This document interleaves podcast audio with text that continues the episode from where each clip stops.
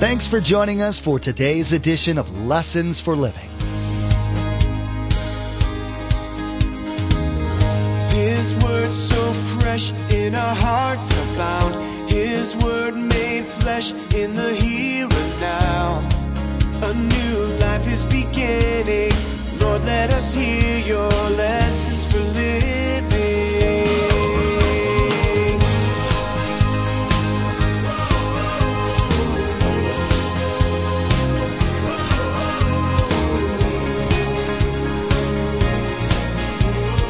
Lord, let us hear your lessons for living.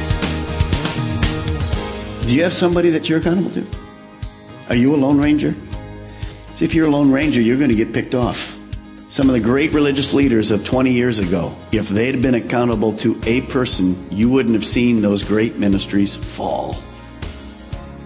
See, they're no different than you, and they're no different than me. So ladies, find another lady that you can call once a week and just challenge. How you doing? Can I pray for you? Is an area. Guys, find another guy. The transformation of the gospel is truly a power to behold. Once dead in our trespasses, we obtain a new heart and a new life in Christ. However, as much of a 180 as many of us experience, we still face trials and temptations in our current bodies. This is where accountability through fellowship truly shines in the Christian life.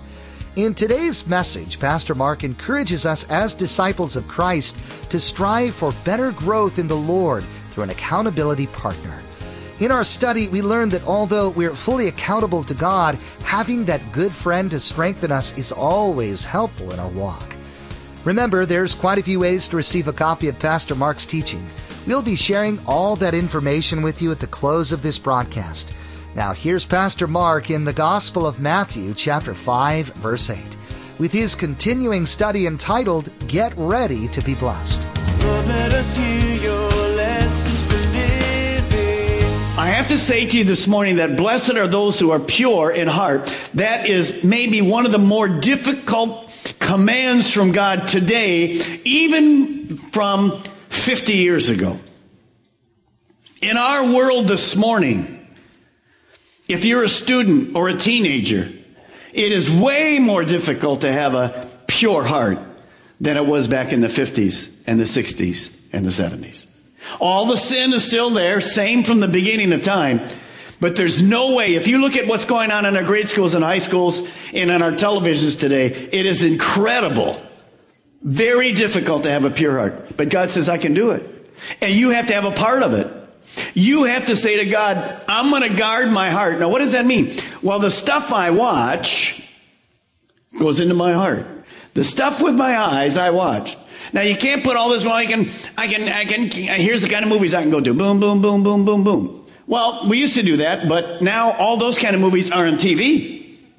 So now I'm going to throw my TV out? No. But you're going to guard your heart. You have to be real. You have to be a person that wherever you are, people see you being real. Are you real and transparent this morning? Are you saying to God, okay, man, I need to get my heart clean. How do I do that? You ask for God's help.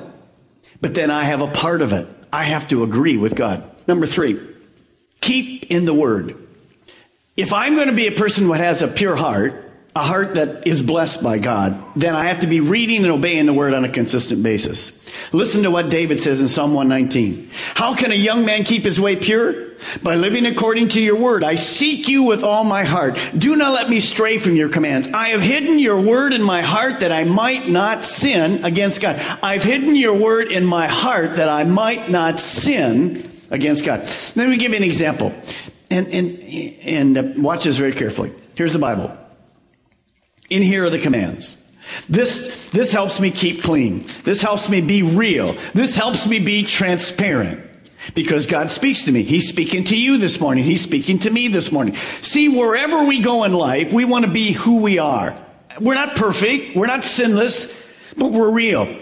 I was out yesterday at Publix, and I went into the store. And as I went into the store, two employees came across. Hey, Pastor Mark, how are you? Two different people. And they just said hi or whatever. And then before I got out of the store, three other people that were just shopping went, hey, Pastor Mark, hi, Pastor Mark, hi, Pastor Mark. Now, what if they found me over on counter X? And here's the Playboy.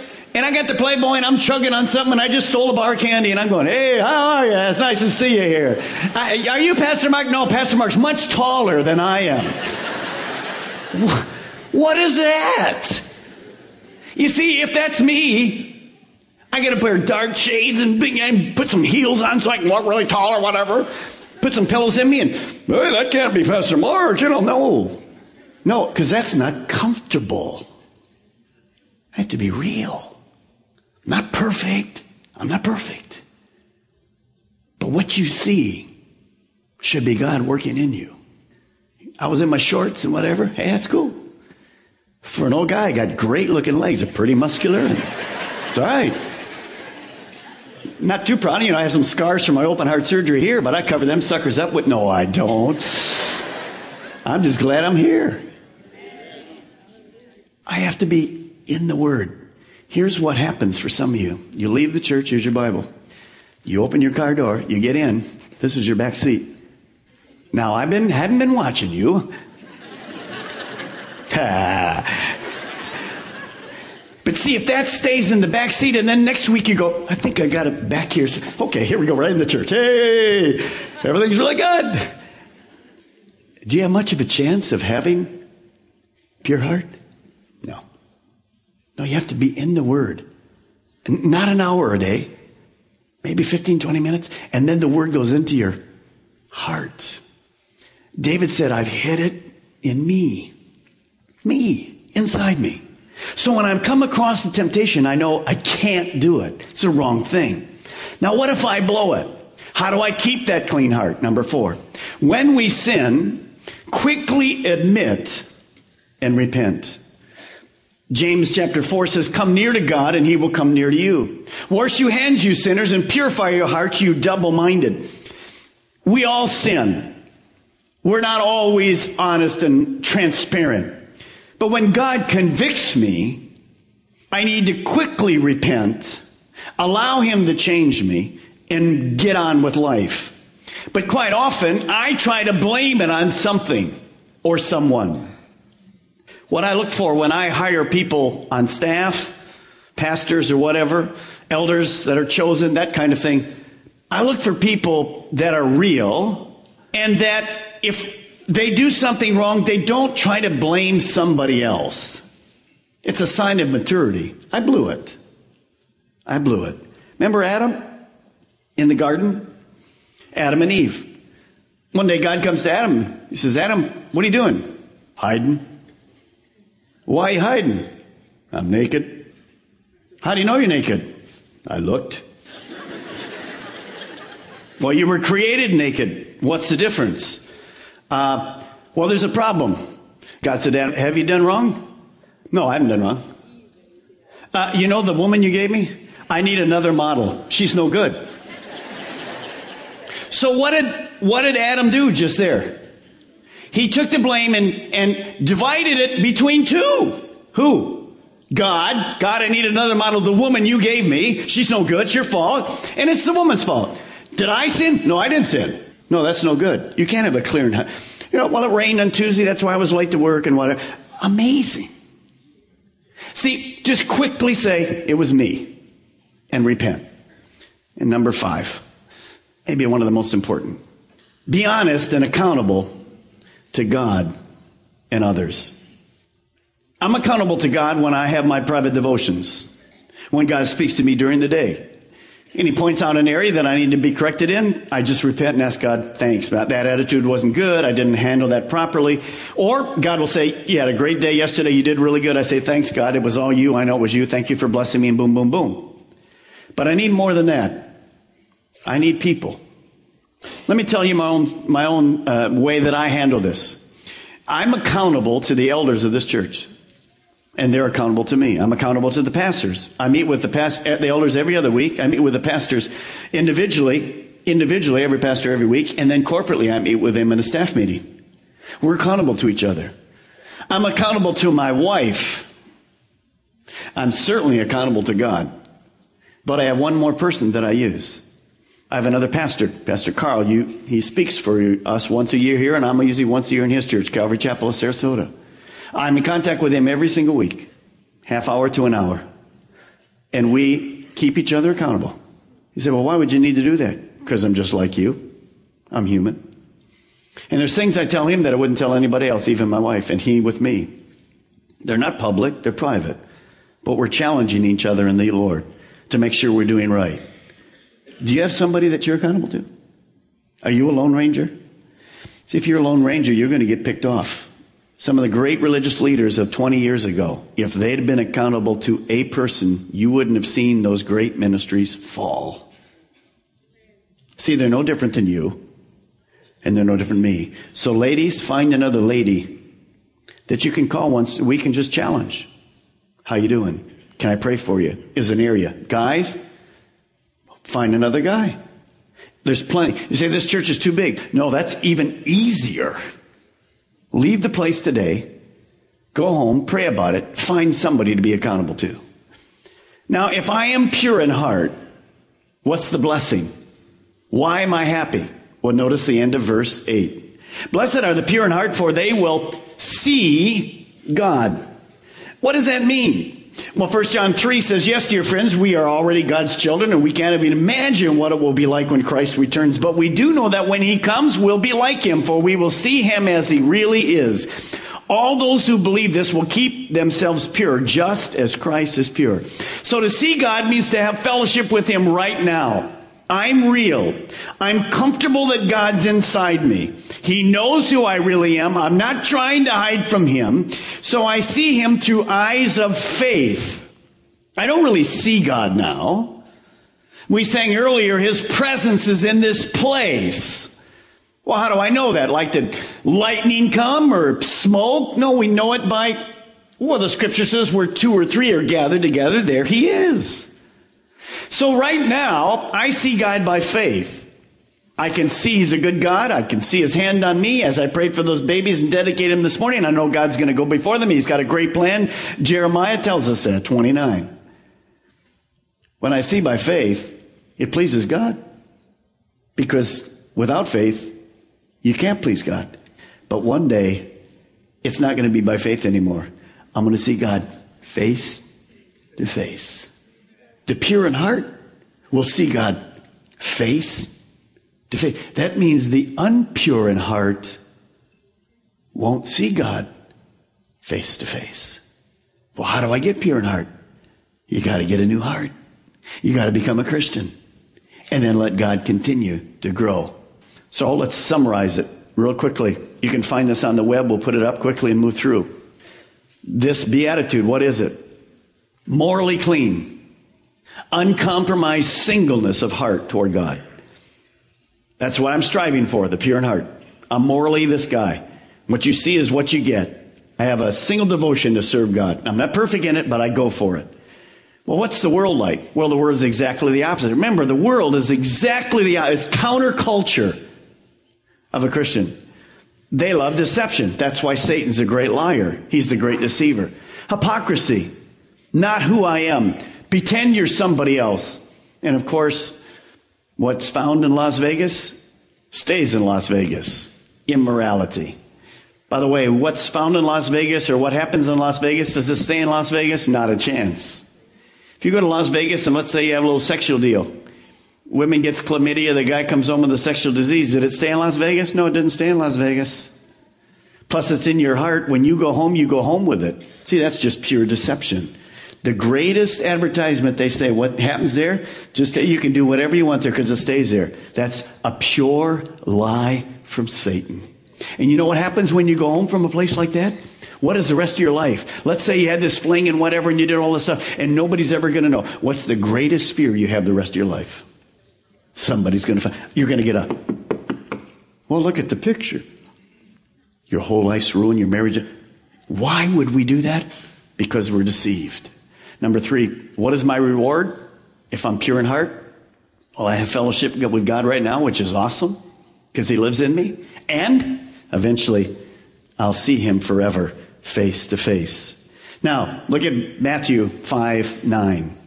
Next one. Blessed are the peacemakers, for they will be called sons of God. Now, it's good to be a peacekeeper. It's better to be a peacemaker. Well, how many of you remember back? Let me see if you remember the name Richard Nixon. Anybody here remember the name Richard Nixon? How about this one, eh? You remember old little Dick here? Peace. It's cool to love peace. It's nice to be a peacekeeper. But go back to that verse, and I want you to circle something. Blessed are those that are peace, circle it. Maker. A maker. It's different than a keeper. And it's way different than a person that just loves peace. So this is a different beatitude. Now, how does that happen? How can I be a peacemaker? There's conflict all around us. Well, the greatest peacemaker is Jesus Christ. When you look at the cross behind me, what that stands for is one thing. I was in conflict with God. My sin, here's a holy God, here's sinful man. My sin separated me from God. I was in conflict with God. I couldn't have peace. So Jesus came and he bridged the gap by the cross. So the greatest peacemaker, Jesus, because of his death, burial, and resurrection, because of that, I have peace with God this morning. Look how Paul states it. Let me read it to you. Well, you'll see it. Therefore, since we have been justified through faith, in other words, I couldn't earn salvation. It was a gift. We have peace with God through our Lord Jesus Christ. That is the greatest thing this morning, to know that I have peace.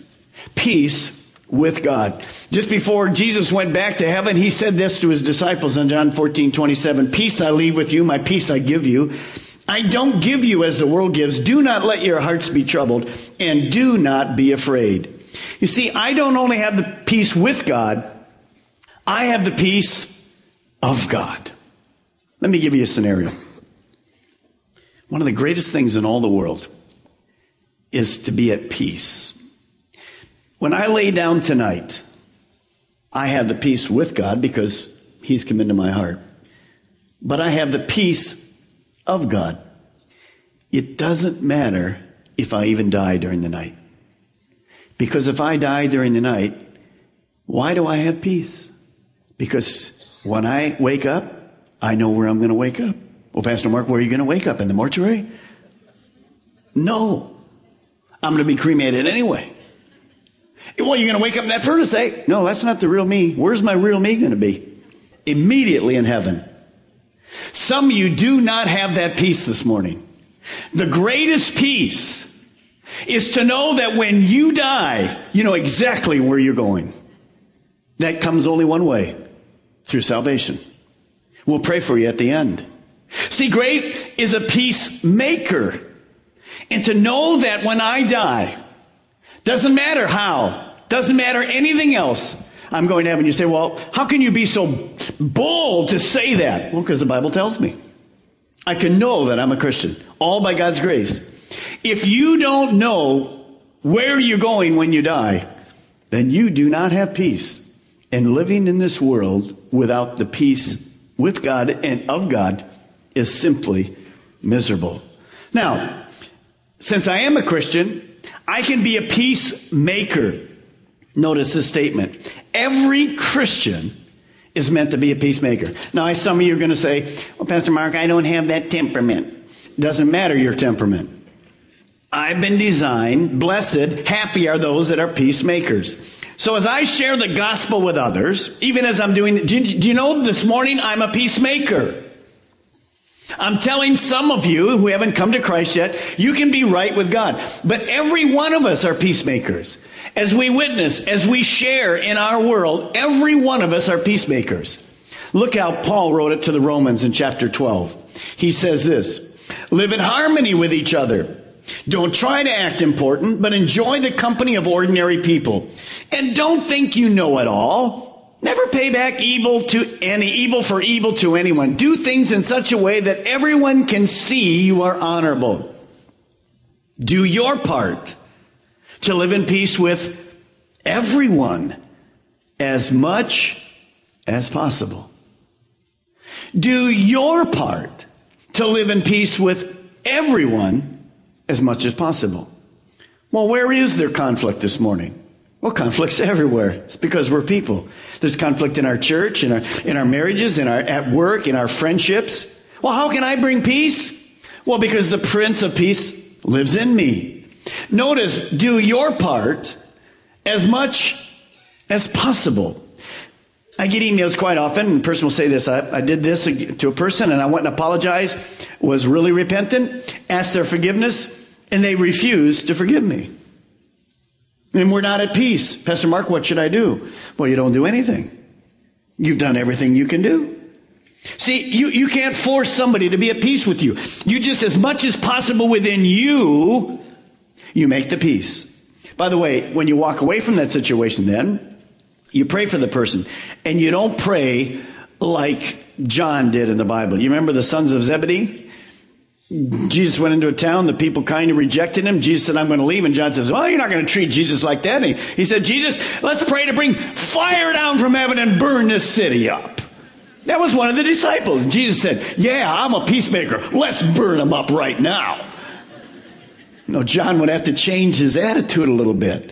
So when you can't make peace with somebody, you do all you can do, but then you just have to leave it to God. Don't pray for his judgment to come down on them.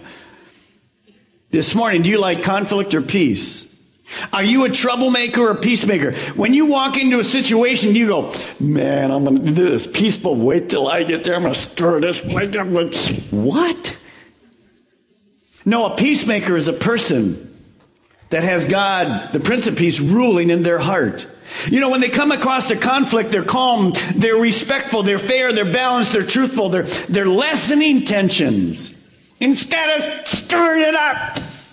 Oh, I got to stir it up now, I can leave, thank you very much. What? No, a peacemaker is positive, not critical. The number one place you want to have peace is in your heart. The number two place is in your home. Husband, wife, student, teenager, in your home, are you a peacemaker or a troublemaker? You have to be a peacemaker. Now, how's that going to happen? Here's what you want to write. The only way to be a peacemaker is to allow God to rule in our lives. And how does that peace come? How does God use this other than the gospel? We get in a conflict area. How does God allow us to be peacemakers? Well, number one, I'm looking to be a peacemaker. And it's not because somebody says, well, call Jim over there. He's taking a 12-week course in conflict resolution. He's got a master's degree in it. Nothing wrong with that. But no, what I want is God's wisdom, God's spirit, and God's peace. In today's study entitled, Get Ready to Be Blessed, Pastor Mark discussed the challenges we still face, even though we've been given a new heart in Christ. In our message, we learned that although we're fully accountable to God, having an accountability partner can drastically help strengthen us in our walk. It's whenever we go solo that we're often prone to failure, as we learn from Pastor Mark today. Social media is a huge blessing that most of us use every day. We want to encourage you to become our Facebook friend and follow our Twitter feed. At the Facebook page and Twitter feed, we post information about upcoming events, discipleship articles, and encouraging quotes that will inspire you in your walk with Jesus.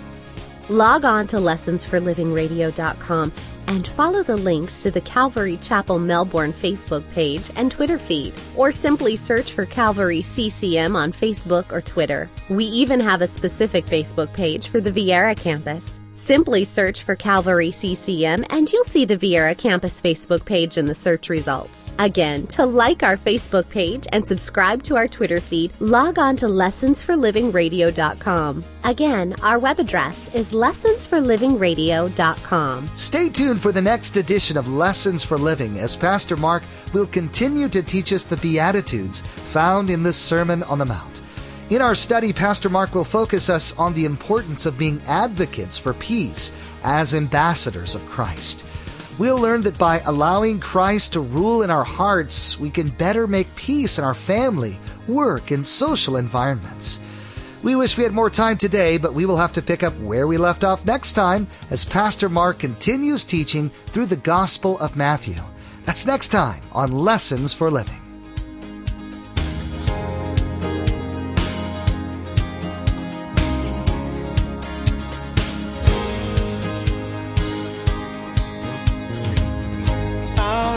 Have seen and our ears have heard His word made flesh.